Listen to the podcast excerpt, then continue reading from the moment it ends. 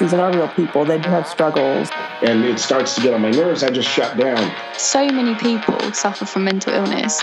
She's not a great match for me, and that's okay. A lot of people don't understand the depth of the situation, so they can't appreciate, yeah. Dad came upstairs, and then I heard them say, like, it's happened. And I was like, what's happened? It's difficult dealing with our minds. To get the word out that men have got to start talking. I feel like a lot of the friends that I did have have sort of stopped speaking to me because of it. And the suicidal thoughts were back. People knew that there was something not right, but they just never really said anything or probably felt like it wasn't their place to say anything. Not only did this help me to write it, mm. it potentially might have helped some other people as well. So it sort of started from there. And then she was like, "Okay, tell me a bit about what's going on?" So I told her everything, and her face dropped. You're not depressed. It's it's all in your head. That's probably the statement I've had people say the most. I mean, this this this shit is real, and it's hard. It's exhausting. So many people think they're alone, and then you hear other people talk about it, and they think, oh, that's you know that's so brave, or I could relate to that, um, and then they want to talk about it.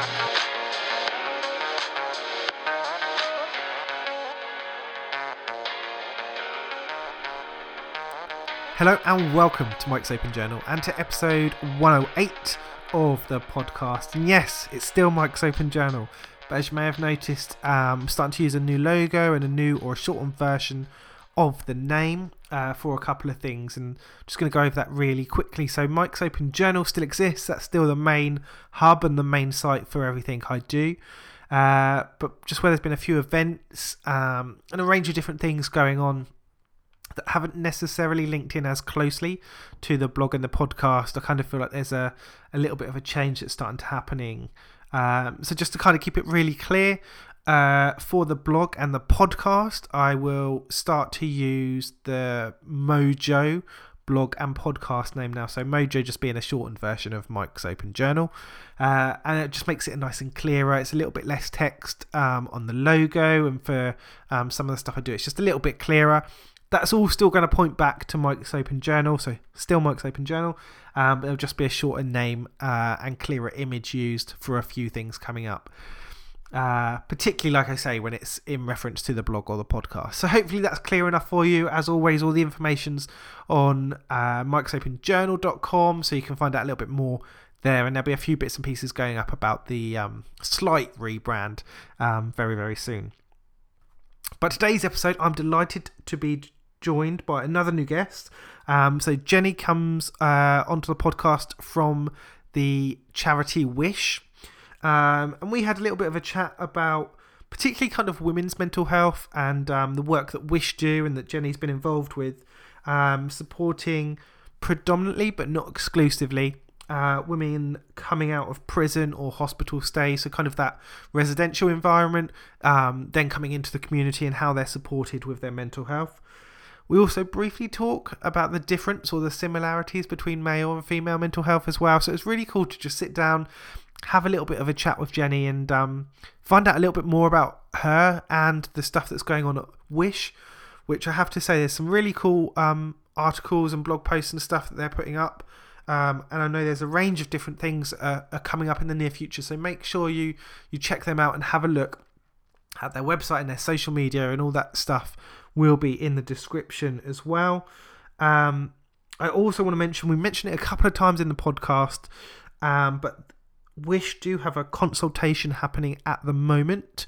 So if you want to feedback some of your experience, um, you're able to do that. Uh, they are particularly looking for for women that have been involved or have experience of either prison stays or experience of mental health um, service or both.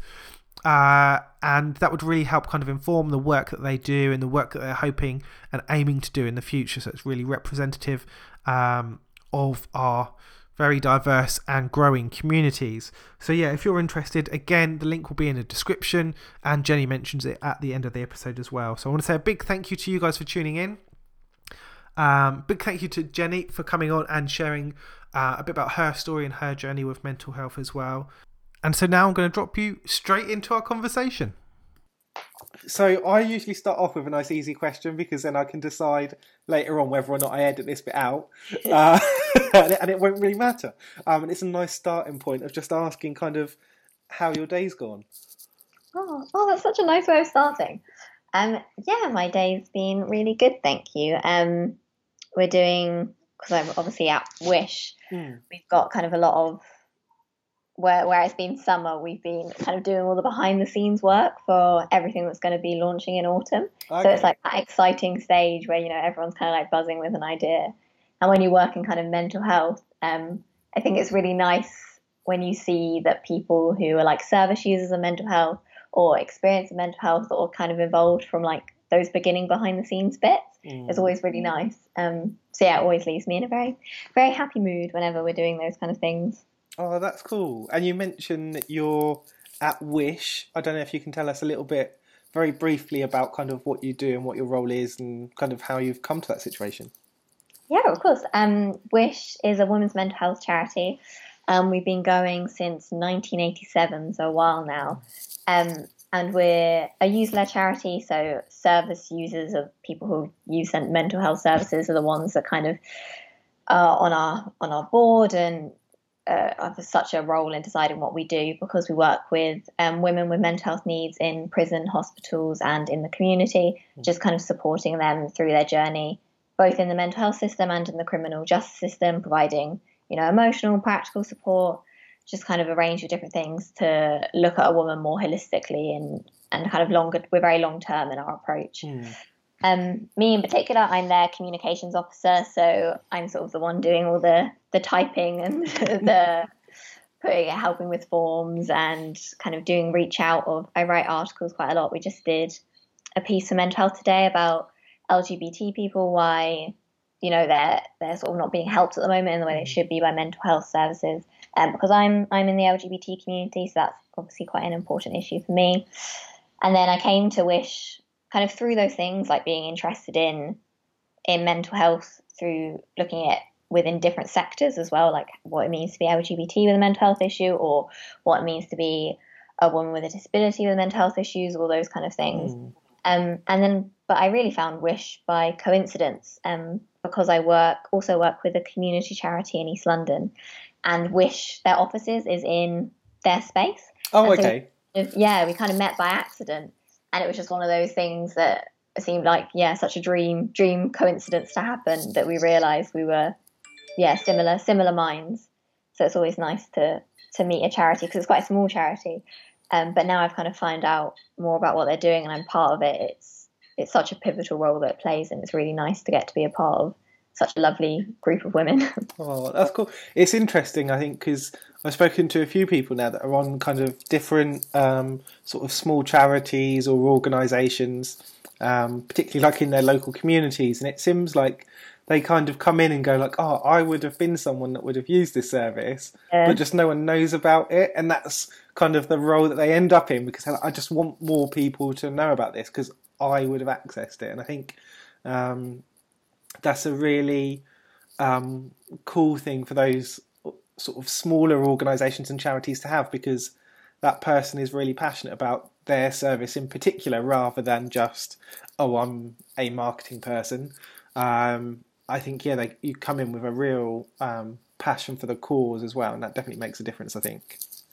Yeah, definitely. And I think when you're kind of maybe a more local organization or a smaller organization, you get kind of a different type of contact with the people who use your services. Like the women who we work with are kind of free to come into our offices, which is like a very nice, cozy space. Um, and I think that's yeah quite unusual in that you get to have such a a good relationship with the people you work with and a real personable one, which is really nice. Yeah, with local kind of smaller charities.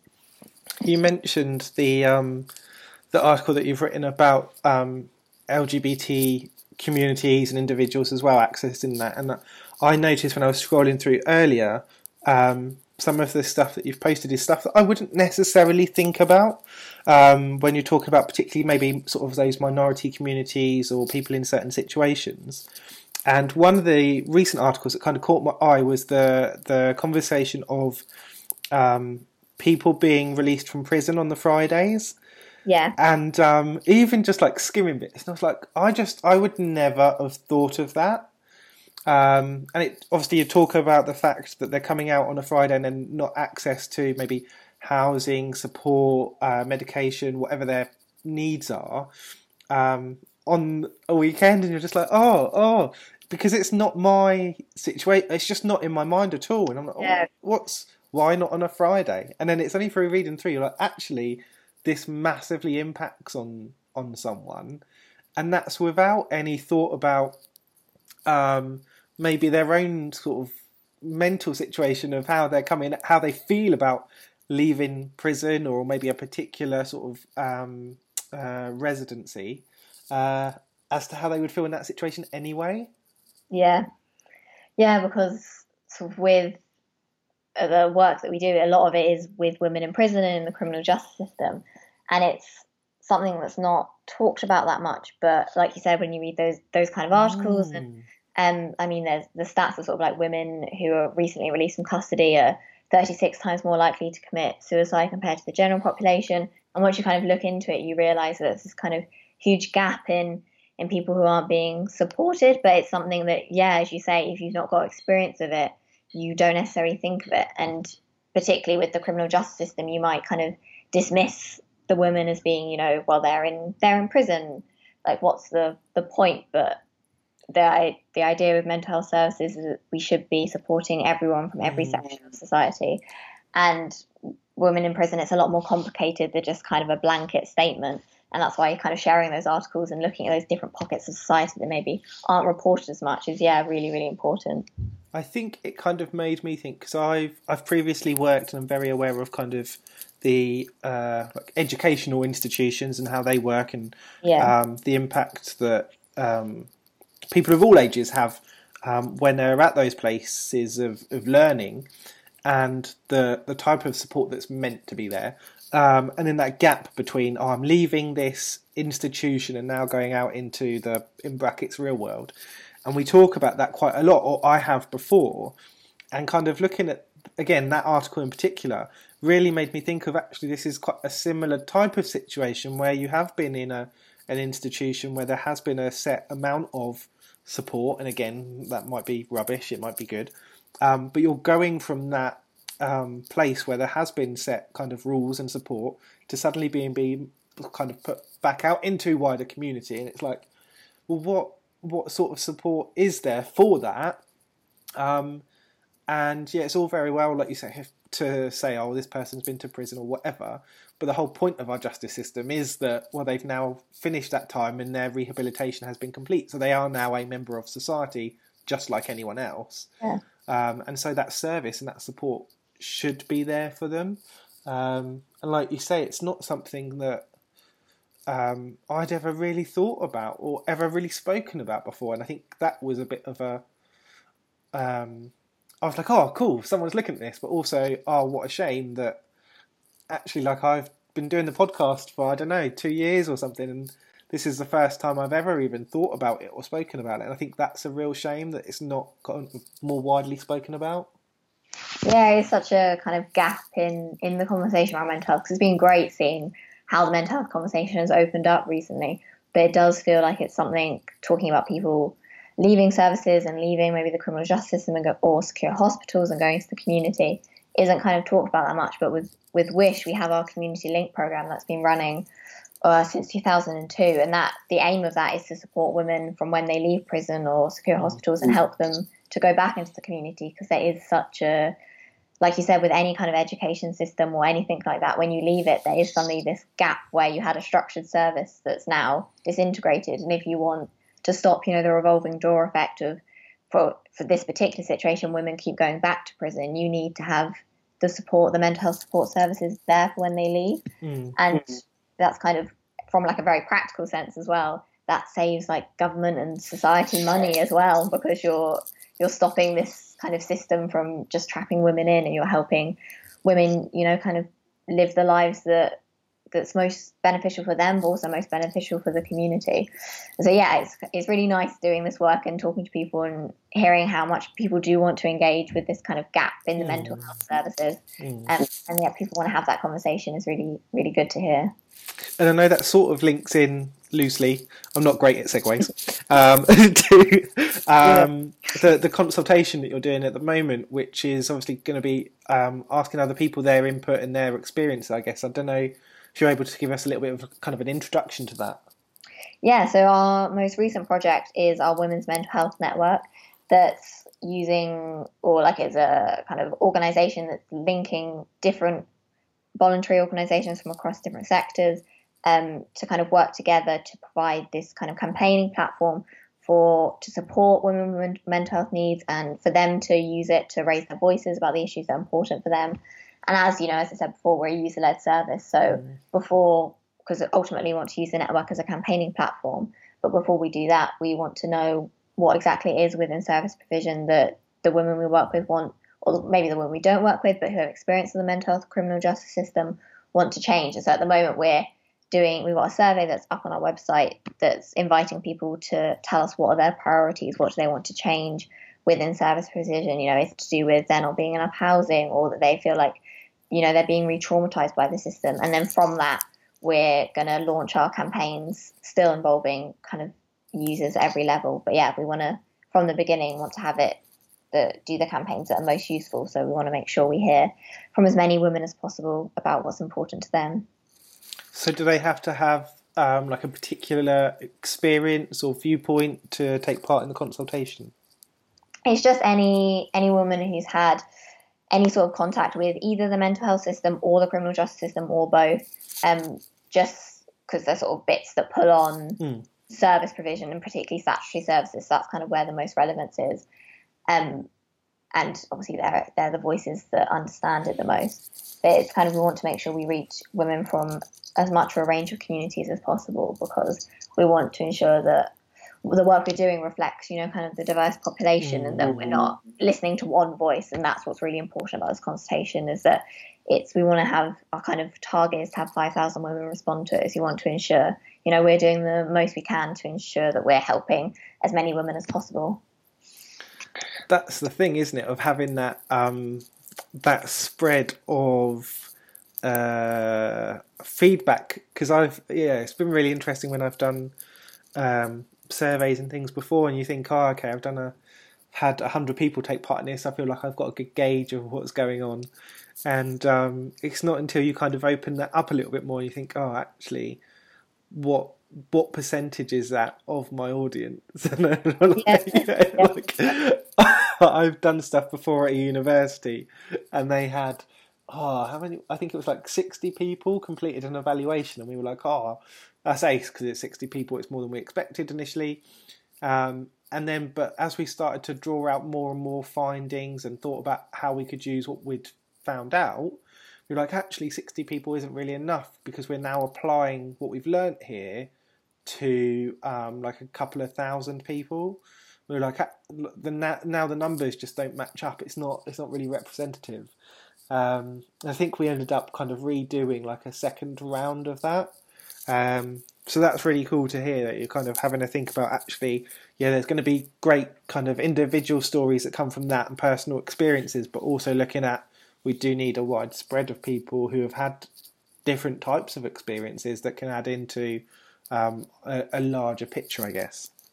Yeah, definitely. And as Wish very much support the kind of holistic approach of looking at how someone's life services and life experiences will affect, you know, their mental health. It's important mm-hmm. to ensure that you're therefore looking at a range of women with different life experiences. So that other organisations who are in the network with us range from working with, you know, asylum seekers to homeless women to um, women of colour, because you want to make sure, like you said, yeah, you're getting a representative sample back and that you're catering for all women rather than you know one particular set like example of a woman and yeah it's really important yeah and i've i've had people come on here before and mention actually the the difficulty like i i'm um, as a male quite aware of the the struggle of of men coming forward and talking about mental health but um, i've previously spoken to um, someone that came on they spoke about the difficulty if you're a person of color and how hard that can be in terms of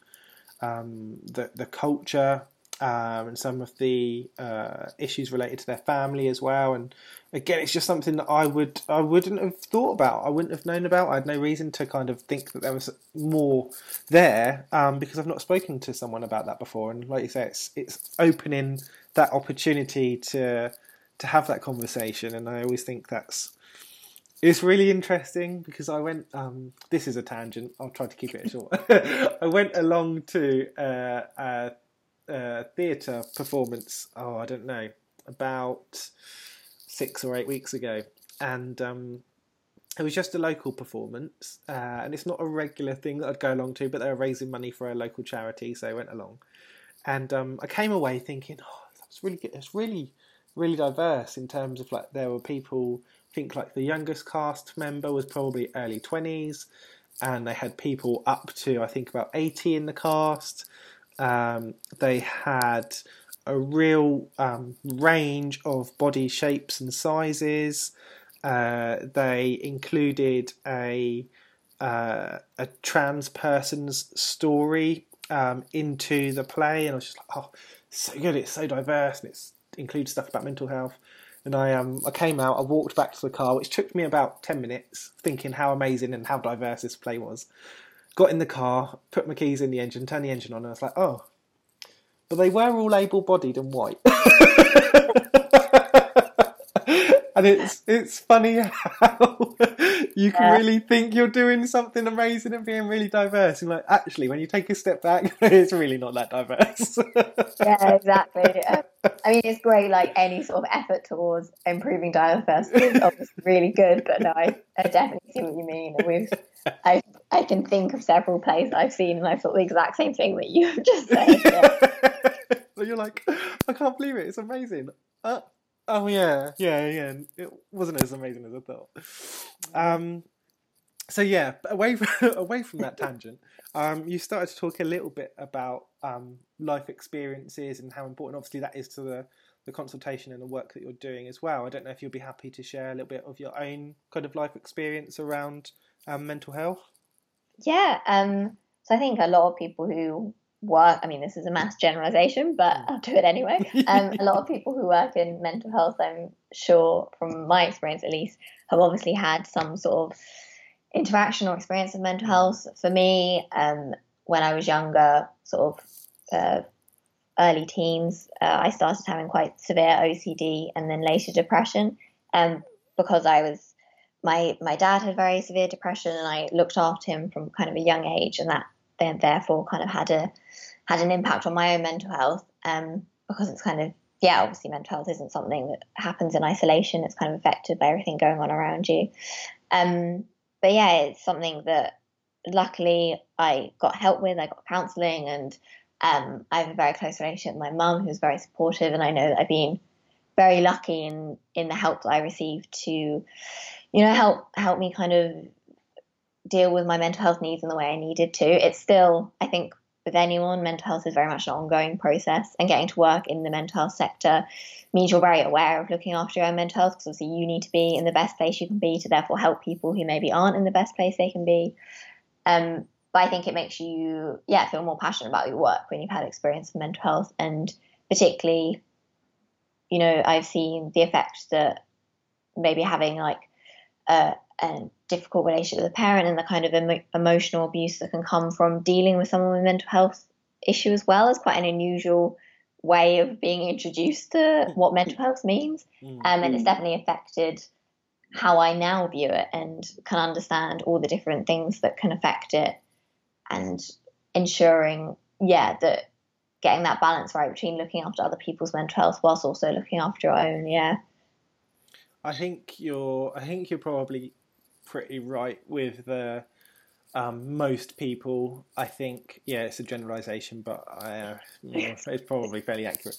Um, that are involved in, I guess, not just mental health. I suppose a lot of um, specific health related charities or small organisations would um, rely on people having a passion for that particular cause. Maybe it's their own experience, maybe it's an experience of um, someone they know um, relating to that cause. I I don't know. I, I'm trying to think of how much I know that as a fact, or how much I'm, Yeah, I making an assumption on yeah, that. I'm not sure. Um, I know definitely for myself. Like I've started this year working for a, um, a local mental health charity, and predominantly, I I was kind of looking for that type of role at that type of place because of my own experience with mental Yeah. health, and I don't know that I would have. Um, I don't think I would have been even looking at that type of job or those types of employers um, before I'd had that experience. Uh, so I can completely understand that viewpoint because I'm one of those people. Uh, But Kinda yeah, I, I- Fair, doesn't it? yeah, I don't, I don't know. I always used to wonder when I was younger. I was like, oh, all these people that like, all the like fundraisers and stuff like that. I was like, why don't people ever run for something that they don't have any connection with?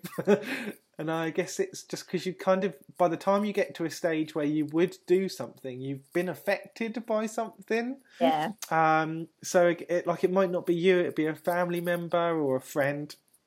Um, there will be a there will be a charity um, that has helped and supported in some way because um, so many of our services are over um, overprescribed that we rely on on charities now to do um, a lot of that support. Like you say, the work that you're doing with with women leaving prison or, or hospital or different types of groups and um, the probably thousands, if not more, um, of other charities doing work with um, their own kind of specific areas. I think charities are definitely kind of overlooked, and their work is definitely kind of I don't know assumed to some extent rather than kind of celebrated or recognised.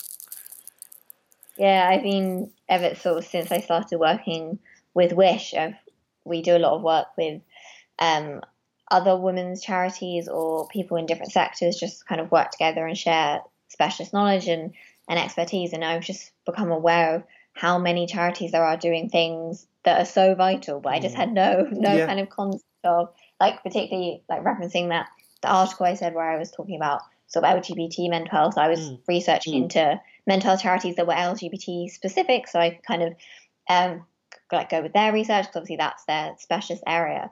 And there were so many, and it was wonderful to see. And obviously, those services I know myself how needed they are. But you just kind of forget that there's charities that are bridging these gaps that currently exist.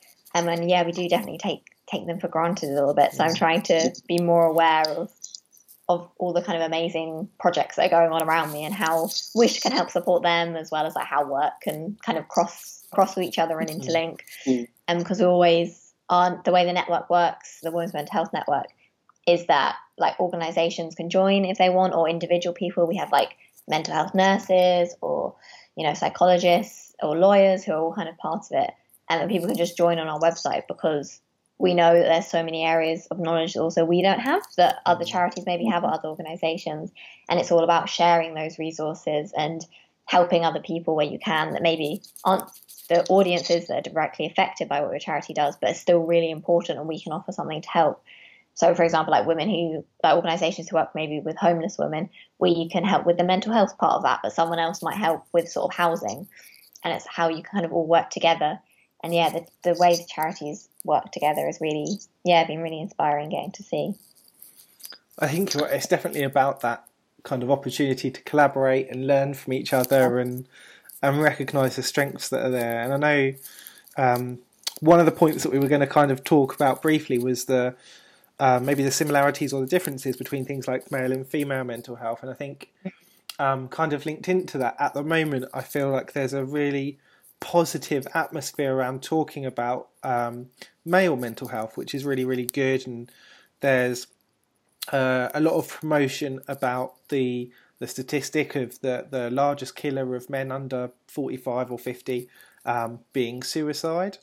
Uh, but I've also read, which I've seen reported in like only one place, that while the stat is um, like the under 45 or 50 for men, um, it's I think it's between 18 and 35 for all genders and um, I was just really interested because, like, again, that's quite a key age bracket. Um, the fact that it's recognised as as the largest or the biggest killer um, for that age group, and yet I've seen that written about in only one place, and Yeah. um, it, the while it's great that there's a lot of attention being drawn to men's mental health and um, to kind of preventing male suicide, I think it's also really important that we don't kind of look at that as an exclusive um, thing, and that uh, where appropriate, actually that the that information or that progress is being spread across to to other genders as well. Yeah, because sort of at Wish we support gender specific advocacy, which kind of means making services, yeah, just more gender specific, and that's looking at you know men and women. There are different life experiences, and it's so important to talk about. Like as you say, the the focus on opening up the conversation around men's mental health because you know it's often you know that stereotype like man up, and men aren't encouraged enough to talk about their mental health. Hmm. But you hmm. also need to look at things like women are more likely to be in low income, low status jobs, are more likely to be affected by poverty. And you need to see how those things are going to affect mental health and stereotypes, you know, about women being, you know, the hysterical woman, how that maybe leads to them being labeled, like overdiagnosed of depression and labeled in the wrong service, or, you know, women's mental health needs aren't sort of discussed in the right way or in the kind of specific enough way because women are kind of still stereotyped to be, you know, they should be quiet and pretty and blah, blah, blah. And if they do anything that deviates from that, it's kind of frowned upon. So women are judged, I think, or from the work we do, what I've seen is they're judged a lot more harshly when it mm. comes to, mm. you know, the psychiatric system because they're just, you know, mad and bad are the words we come across a lot because women have, you know, dared not to be what the stereotype is. And it's a, in this, as the way I said before, men also have a stereotype that is really damaging their mental health. And it's about understanding the way that gender does play in mental health. And, you know, women are more likely to get anxiety and OCD and things like that. But men, uh, there's a high proportion of them having mental health issues that lead to drug and alcohol abuse. So it's saying, okay, if we know these things, how do we provide a needs led approach to both of them so that we can really help people in the best way we can rather than just, you know, this blanket approach that isn't meeting anyone's needs. It's about, yeah, definitely being more specific in the services you provide and listening to the people that you're providing the service for as well. You know, their voices are ultimately the most important ones. Yeah, I've spoken before. We've kind of spoken a few times about that that side of kind of men's mental health being like you say, like man up, and basically ignore that stuff that's happening. Um, but it's interesting you kind of touched on there. Actually, I think from the female side, is there a lot more of um, not necessarily ignore what's happening, but actually that association of oh, kind of the mental health side is feelings and emotion, and it's all those things that are linked with, in theory, kind of being feminine, and actually that holding people back. Say you might have a, a, a young woman aspiring to do whatever in her in her career or in her life, but feels like actually by displaying emotions or talking about her mental health and how she feels um, is going to be viewed in a negative way. Um, Yeah. So it's kind of uh, it's different, but it's the same type thing as the male side. Like it's a different situation, but it's having the same outcome of don't talk about that here. Yeah, it's like they're applied in different ways, but they have the same effect in that they're both Mm. limiting the men and women or people who identify as non-binary and that they can't yeah they can't express how they're feeling or their mental health you know isn't being they're being undermined essentially by the services that should help them because i mean the the kind of annoying thing is that gender specific services the policies are there if you look you know they've been wish first said about gender specific services in 1999 but there's been reports from like the department of health the ministry of justice lots of things kind of really advocating for gender specific services, but they've just not been implemented. Um, and so it's kind of asking why have they not been implemented? Why do they need to be implemented? And how do we do that? Like, really to benefit both, all sides of society. Yeah, definitely. I think it's that side because I've always, um, I've always kind of disliked the idea of oh, this is male and this is female. Like you have the, um, remember when you were like a kid and you go along to like fairgrounds and stuff, they had like the boys' lucky dip and the girls' lucky Yeah. dip and all that sort of crap. I can't. That annoys me a little bit because it sort of reinforces that stereotype, and I can understand why there is a reluctancy. I very much doubt this is the reason why, um, but I can understand a reluctancy to prescribe to um, this is a service for. Um, this is a this is the way we should service or work with men, and this Mm. is the way we should um, service or, or work with women. And I completely agree, like, actually, it shouldn't be like that. But that is based on the knowledge that everyone is going to do exactly what you've said, which is have an individual approach, listen to what the person says, and react appropriately. And we've got to be honest and say that doesn't happen.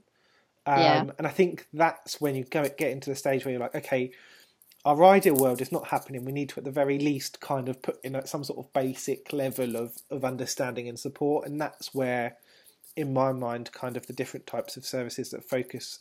I've seen charities kind of rise up that are focusing on me- male mental health recently, and um, obviously the stuff you're doing with with women as well. And I think that's why those areas become so important because actually um, our ideal world situation where everyone is treated individually and given the service and support that they need just it doesn't happen um, so we have to make a little bit more in terms of the grouping and go okay so you're going to sit in the maybe more, more of a male group and you're going to sit in a female group or you might sit in a um, a group that focuses particularly with um, young black males or, or you might sit in a group where we're going to focus on LGBT and I think it's a real shame we have to be like that but um, at the moment I think that's the best we can do to support those people Yeah, I get what you mean. There's definitely kind of you don't want the kind of broad strokes. You want everything to be kind of as individualistic as possible. And Yeah. yeah, the kind of best way of doing that at the moment, at least, is to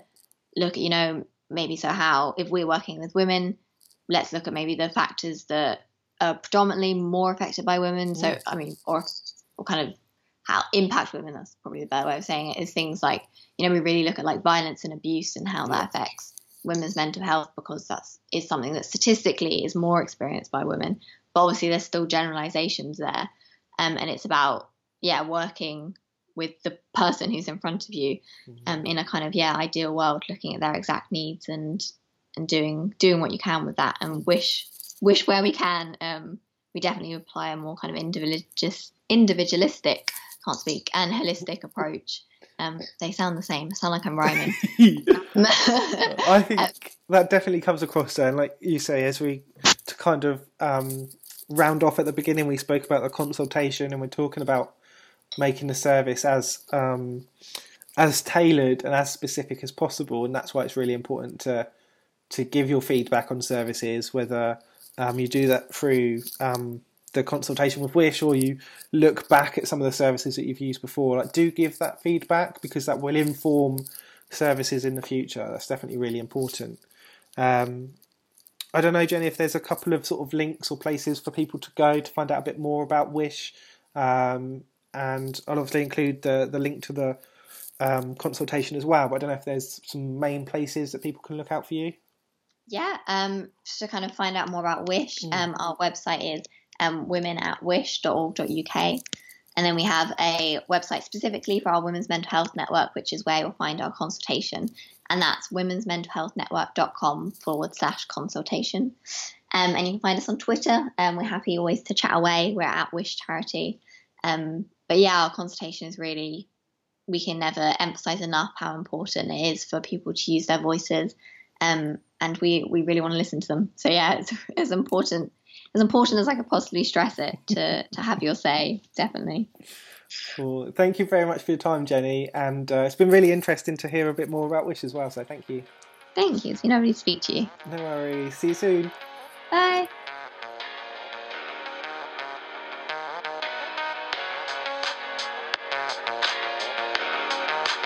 These are real people. They do have struggles.